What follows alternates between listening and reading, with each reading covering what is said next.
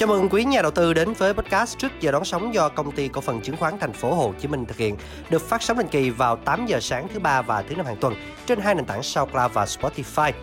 Và cũng như thường lệ thì ngày hôm nay chúng ta sẽ cùng đến với những nhận định của anh Châu Phạm là chuyên gia phân tích cao cấp đến từ HSC sẽ cho chúng ta biết về tình hình của thị trường sau phiên đầu tuần vừa qua và cũng như là diễn biến của thị trường trong những ngày sắp tới. Xin mời anh ạ. À. Xin chào anh chị và các bạn. Rất vui lại được gặp cả nhà trong bài postcard vào sáng thứ ba và thứ năm hàng tuần của HSC. Ngày hôm qua thị trường có một phiên giao dịch mang tính rung lắc rất là khó chịu. Mình cho rằng là với vận động của thị trường thì chúng ta đã có những cảm xúc không mấy tích cực đúng không ạ? Khi mà giá hôm trước hôm thứ sáu có một cái nhịp rút chân, à, nến rút chân là mẫu hình phân tích kỹ thuật trong đó lực mua lên đã tham gia bắt đáy và khiến cho giá tăng trở lại với vận động của giá tăng ấy, điều mà giá cần đó là chúng ta cần phải có thêm về thanh khoản khi thanh khoản không có thì chắc chắn một điều là thị trường sẽ không tăng mạnh. Và đây là điều thể hiện ra trong phiên giao dịch ngày hôm nay. Thực tế là về quan điểm của thị trường chúng ta có tiêu cực hay không, thì mình cho rằng là trong thời điểm này thì nó đã tốt hơn rất nhiều so với thời điểm của tháng 4 và thời điểm của tháng 5 khi giá có sự tham gia hỗ trợ của nhóm cổ phiếu ngân hàng.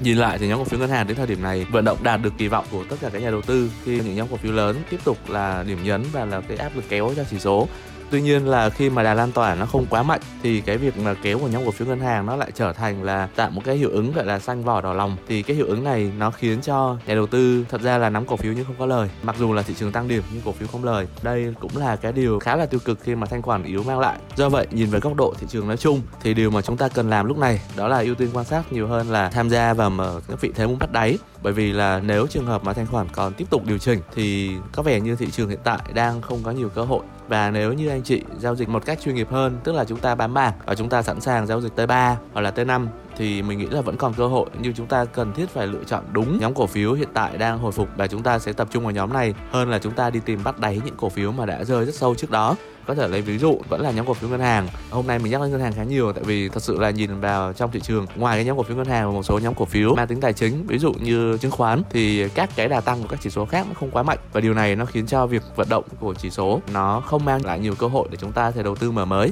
Quay lại câu chuyện là đầu tư với nhóm cổ phiếu ngân hàng thì mình cho rằng những cổ phiếu mang tính trụ và hấp dẫn về mặt định giá nên là được tập trung trong giai đoạn này ví dụ như BID, CTG hay là STB thì đây là những cổ phiếu mà mình sẽ được kỳ vọng chọn ở trong phiên dịch của tuần này